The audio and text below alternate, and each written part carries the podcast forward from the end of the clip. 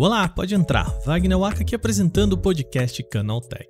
Você provavelmente viu um vídeo como esse circulando pelas redes sociais.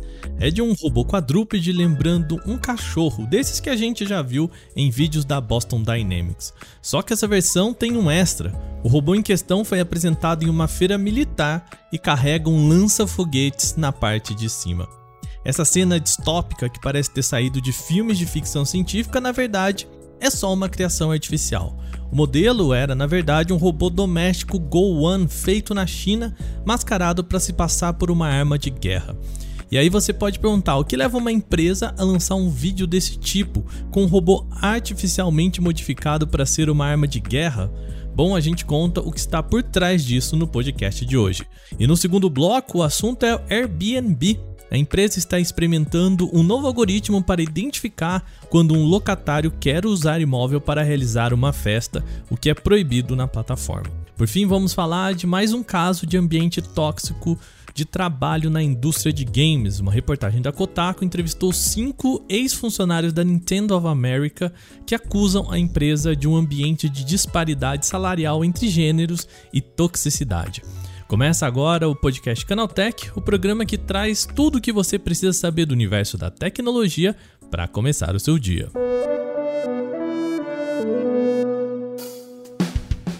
Olá, seja bem-vindo e bem-vinda ao podcast Canaltech, o programa diário que atualiza você das discussões mais relevantes do mundo da tecnologia. De terça a sábado, a partir das 7 horas da manhã, a gente traz aqui os três acontecimentos tecnológicos aprofundados aí no seu ouvido. E a gente de segunda-feira tem o Porta 101, que é o nosso podcast semanal. Então não se esqueça de seguir a gente nos seus agregadores de podcasts para receber sempre episódios novos. Eu vou deixar aqui também o nosso e-mail, que é podcast@canaltech.com.br, que faz tempo que vocês não mandam e-mail pra gente. Fala o que vocês estão achando do nosso programa. A gente tem feito alguns episódios um pouquinho mais longos e eu queria saber se vocês têm gostado dessas entrevistas, como que vocês preferem o nosso programa por aqui, beleza? Então, sem mais, vamos agora para o nosso primeiro tema do dia.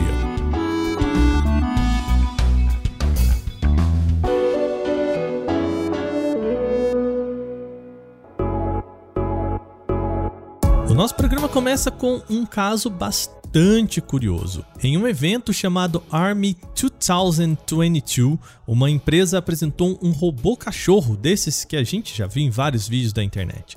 Só que esse modelo em questão tem um diferencial bem importante. Ele é voltado para uso militar e para isso carrega um vistoso lançador de foguetes nas costas e alguns sensores imponentes. Chamado de M81, o cão robô em questão foi apresentado com habilidades bem peculiares. Poderia bater mísseis inimigos, escoltar armamentos, carregar até 10 quilos e correr carregado a 17 km por hora. Uma verdadeira máquina de guerra. A boa notícia é que essa pintura do horror em formato de robô, na verdade, não existe. Ou melhor, de acordo com a empresa que teria feito o aparelho, ainda não existe. O robô foi apresentado na feira todo coberto por um tecido preto, quase que uma roupa ninja, algo que lembra essa estética. Aliás, essa estética combina com a ideia de que se trata de um aparelho militar feito para ser camuflado. Só que não era só isso não, tá? O vídeo do robô com lança-foguetes em cima impressiona, mas não passa de uma propaganda falsa. Ele foi coberto com tecido preto para tentar esconder o verdadeiro modelo. Trata-se do Go One, um indefeso aparelho vendido pela companhia chinesa Unitree para ser um companheiro doméstico sem nenhuma habilidade militar. E a suposta companhia russa chamada de Intellect Machine admitiu que sim usou o modelo chinês na sua apresentação. Aí você pode dizer, tá, mas eles vão usar o modelo chinês e adaptar para criar uma máquina de guerra com lança-foguetes em cima. É isso, né? Não, é, isso é bem pouco provável, tá? O site russo The Insider foi atrás de entender o que tem por trás desse projeto. E vamos lá, vamos explicar certinho aqui. O robô Go One, como a gente já disse, é feito para ser só um companheiro doméstico, uma espécie de brinquedo. Para isso, ele tem capacidade máxima de carregar até 3 kg de carga em cima dele, não passando dos 5 km por hora. Além disso, por conta da proporção dos seus motores e da bateria embarcada, ele não consegue funcionar por mais de 30 minutos seguidos. Ou seja, o modelo não tem força nem mesmo para carregar o pacote completo de lança-foguetes, mais a munição que teoricamente ele teria que levar. Esse conjunto pesa pelo menos 4,5 kg. A empresa russa também afirma que ele seria usado em ambiente de guerra, mas isso também não seria possível. O Gol não consegue andar em ambientes muito acidentados e derrapa em terrenos escorregadios, com lama ou mesmo ambientes molhados. E tem um terceiro problema: ele não tem proteção contra umidade e poeira, o que faria o Gol bastante sensível, por exemplo, a um balde d'água. Já deu para perceber, né, que adaptar um robô doméstico para ser uma arma de guerra não é assim tão simples. Isso que a gente não entrou nem em outro aspecto dele. Desenvolvedores já mostraram que o Go One tem uma vulnerabilidade que permite interceptar o sinal e mobilizar o aparelho por hacking com um aplicativo bastante simples. Por isso é preciso ter calma quando se olha para tecnologias desse tipo, alguns vídeos que, bom, impressionam, né? Um grupo de influenciadores experimentou colocar uma metralhadora na lombar desse Go One, fazendo exatamente esse experimento de pegar o aparelho e transformá-lo num produto militar. O aparelho apresentou dificuldades de movimento, principalmente para mirar, e caiu para trás por conta do forte recuo da metralhadora no momento do disparo. Isso com uma metralhadora, tá? Imagina com um lança-foguetes. Diante de tudo isso, é muito fácil de cravar. Aquele robô do vídeo com lança-foguetes na lombar é uma mera adição estética e que não tem capacidade para realizar as promessas da empresa. Isso nos leva a uma pergunta mais importante então: por que que a companhia levou esse robô maquiado para a feira militar. Existem duas possibilidades levantadas pelo jornalista David Hamblin da Forbes para esse assunto aí. A primeira seria de que a tecnologia contratada pelo governo russo seria uma demonstração do poderio tecnológico militar do país, quase que uma guerra fria mais moderna. Só que para isso, a empresa precisa de fato ter um protótipo em desenvolvimento, o que não é o caso. O que nos leva então à segunda possibilidade, a de uma tentativa de fraude na compra de armamento. A pesquisa do site Insider mostra que a empresa Intellect Machine, responsável por esse modelo da feira, foi registrada em abril desse ano em um endereço doméstico, ou seja, um prédio residencial em São Petersburgo. Além disso, o CEO da empresa, Alesky Aristov, tem um histórico de chefiar companhias fechadas por dívida com a União devido a impostos. O modelo é apresentado na feira com contratação na casa de 1 milhão de rublos, o que se converte aí a 16 mil dólares aproximadamente. O Go One chinês é vendido por apenas 2.700 dólares, quase um sexto do preço que ele poderia ser vendido para o governo russo. O que levantou a possibilidade de que a Intellect Machine estaria vendendo a tecnologia superfaturada. E não seria a primeira vez que o governo russo passaria por isso, tá? Em 2021, uma investigação na Rússia revelou uma movimentação parecida. Uma companhia comprou modelos de drones chineses e revendeu para o Estado como uma tecnologia proprietária também superfaturada. O golpe pode ter custado ao governo russo 446 milhões de rublos, o equivalente a mais de 7 milhões de dólares.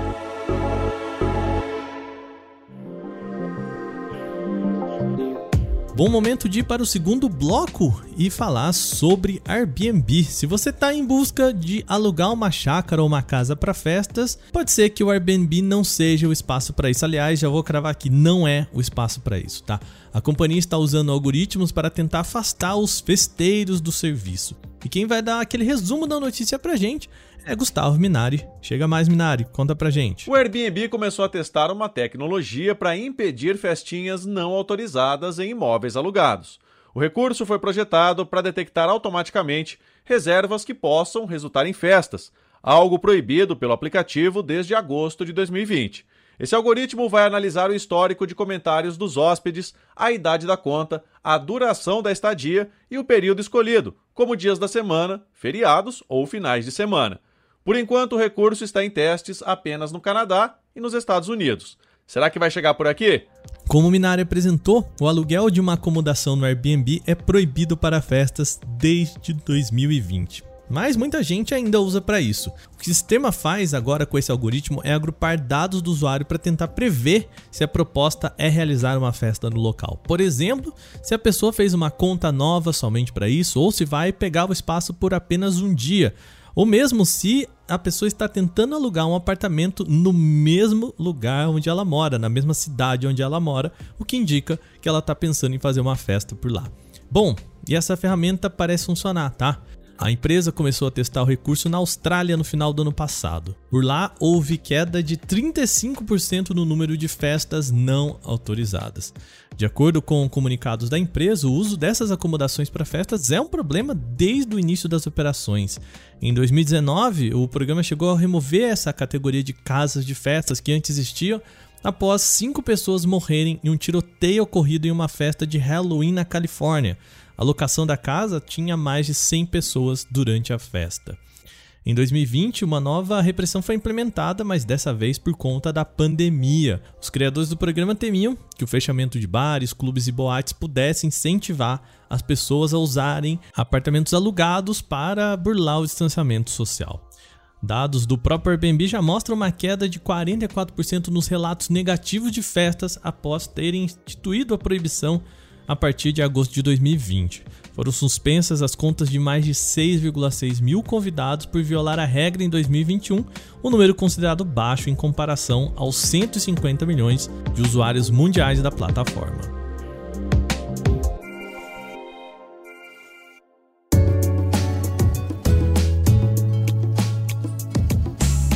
Último bloco de hoje, vamos para um assunto espinhoso: a Nintendo entrou para a lista de empresas com relatos de casos de assédio e disparidade salarial entre gêneros. Uma reportagem da Kotaku traz entrevista com cinco ex-funcionários da Nintendo of America, braço da companhia nos Estados Unidos.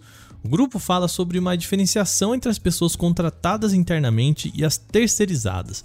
Nos Estados Unidos é comum que empresas façam um regime chamado de full time, ou seja, os trabalhadores têm tempo integral e se diferenciam dos chamados contractors, que são terceirizados e podem até estar no mesmo ambiente do que os full-time, mas ganham por hora trabalhada e são contratados por uma empresa intermediadora. Uma das entrevistadas trabalhou na Nintendo por 10 anos exatamente no regime de contractor. Segundo a Kotaku, a estimativa é de que um quarto dos funcionários da Nintendo estejam nesse regime de contratação.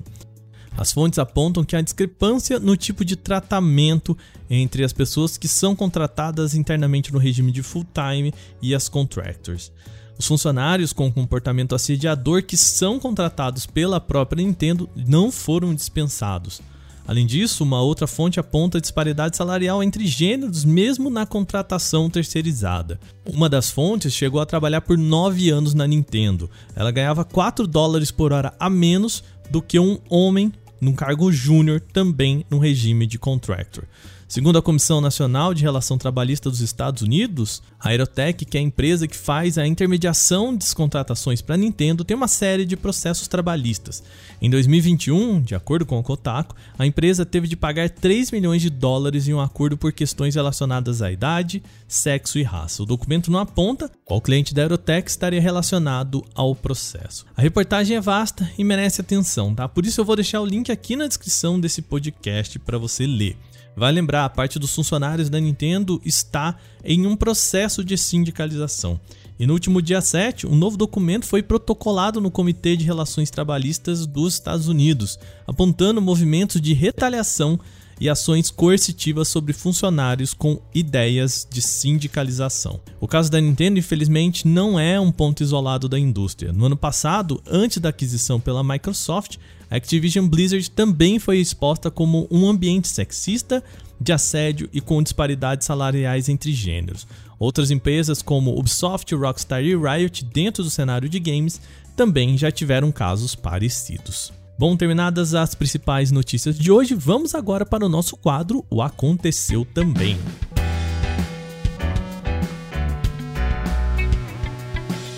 O Aconteceu também é o quadro em que a gente fala das notícias também relevantes, mas que não geram uma discussão maior. A Bowie, fornecedora chinesa de telas para iPhones da Apple, vai paralisar temporariamente as atividades nas instalações da província chinesa de Sichuan. O motivo é a forte onda de calor que está atingindo a região, forçando as autoridades a implementar um racionamento de energia. Até o próximo domingo, dia 21, a temperatura média em Sichuan deve ser de 37 graus, com sensação térmica que pode chegar a 41 graus. A qualidade do ar na região também foi classificada como insalubre, sendo recomendado que pessoas com problemas respiratórios reduzam a exposição prolongada devido ao alto nível de poluentes atmosféricos. Segundo a Reuters, a Bowie vai realizar ajuste na linha de produção e espera que a paralisação não gere grande impacto no desempenho operacional. A marca possui quatro instalações com linhas de montagem de telas em Sichuan, duas com fabricação em LCD e duas para produção de painéis AMOLED. O aplicativo do WhatsApp, criado especialmente para o Windows 11, foi liberado na Microsoft Store. Após meses de teste na versão beta, exclusiva apenas para cadastrados, o programa agora está oficialmente disponível para quem quiser baixá-lo na loja do sistema operacional. O WhatsApp para o Windows foi totalmente criado na linguagem da Plataforma Universal do Windows, o UWP, o que garante maior compatibilidade com o sistema e melhor performance para o usuário. Além disso, funciona de maneira autônoma, sem depender de um telefone celular conectado à internet para enviar e receber mensagens dos contatos. E as mensagens seguem criptografadas de ponta a ponta e a interface do usuário é bem parecida com o aplicativo para celular. No entanto, há algumas mudanças notáveis para adequar o programa ao conjunto teclado físico mais mouse, em vez do antigo toque na tela mais teclado virtual. De uns meses para cá, os desenvolvedores do WhatsApp UWP corriam contra o tempo para adicionar o máximo de funcionalidades possível, no intuito de igualar a experiência de uso nos celulares e computadores desktop. Apesar disso, o aplicativo mobile ainda está à frente do irmão em termos de novidades e estabilidade. O iFood fez um acordo com as forças policiais nas cidades do Rio de Janeiro e São Paulo para liberar mais rapidamente entregadores parados em blitz a parceria foi firmada com a Secretaria de Segurança Pública de São Paulo e a Secretaria de Estado de Polícia Militar do Rio de Janeiro, segundo o comunicado enviado à empresa pelo iFood. O objetivo é evitar que os motoboys não atrasem a entrega dos pedidos por ficar retidos em averiguação. O acordo teria sido costurado devido à quantidade elevada de reclamações de clientes sobre a demora no recebimento de refeições causadas pelas batidas policiais. Tudo será conduzido graças à integração entre o cadastro de entregadores do iFood e o sistema público de dados das pessoas, por meio da qual as autoridades vão poder confirmar se a pessoa parada na Blitz está em serviço. Ao separado, o entregador deve informar seus dados pessoais e o policial vai checar se o cadastro está ativo. Segundo o iFood, o sistema permite ver até se o entregador está em rota para algum pedido naquele momento. Isso deve evitar, por exemplo, que espertinhos tirem vantagem disso para apenas evitar a checagem policial.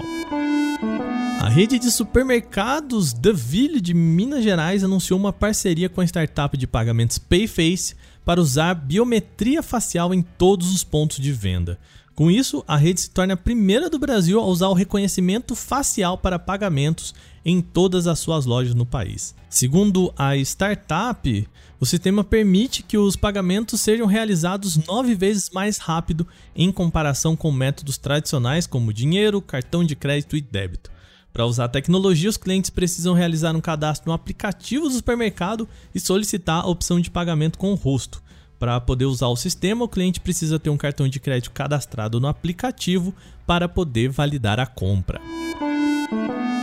O Google apresentou o Palm Seiken, um robô movido a inteligência artificial capaz de responder a comandos de seres humanos. O protótipo foi desenvolvido pela Everyday Robots, uma empresa que também pertence à Alphabet, dona do Google, e foi projetado para compreender mensagens e não apenas executar tarefas pré-definidas. Segundo os engenheiros envolvidos no projeto, o bot utiliza processamento de linguagem de inteligência artificial para interpretar pedidos e em seguida reduz sua gama de respostas possíveis usando um conjunto composto por 100 habilidades gerais com as quais foi treinado para interagir de forma mais natural. Nas imagens compartilhadas pelo Google, é possível ver que o robô consegue trabalhar tranquilamente numa cozinha. Ele é capaz de abrir gavetas, manusear alimentos, separar o lixo orgânico do reciclável e interagir com seus colegas humanos. De acordo com a empresa, os robôs equipados com sistemas são capazes de planejar respostas corretas para 101 instruções dos usuários em 84% das vezes e executá-las com sucesso em 74% das tentativas. Isso mostrando sua capacidade de compreender e fazer tarefas comuns do dia a dia.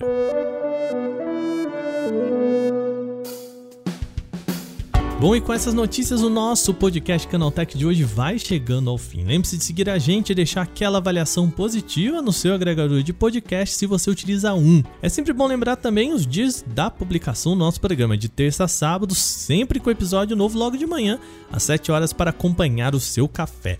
Esse episódio foi roteirizado, apresentado e editado por mim, Wagner Waka, com a coordenação de Patrícia Gnipper. E o programa também contou com reportagens de Lupa Charlot, Alveni Lisboa, Kaique Lima e Gustavo Minari. A revisão de áudio é da dupla Gabriel Rime e Mari Capetinga, com trilha sonora de criação de Guilherme Zomer. Agora a gente vai ficando por aqui, amanhã tem mais aqui no podcast Canaltech. A gente se vê por lá. Tchau, tchau!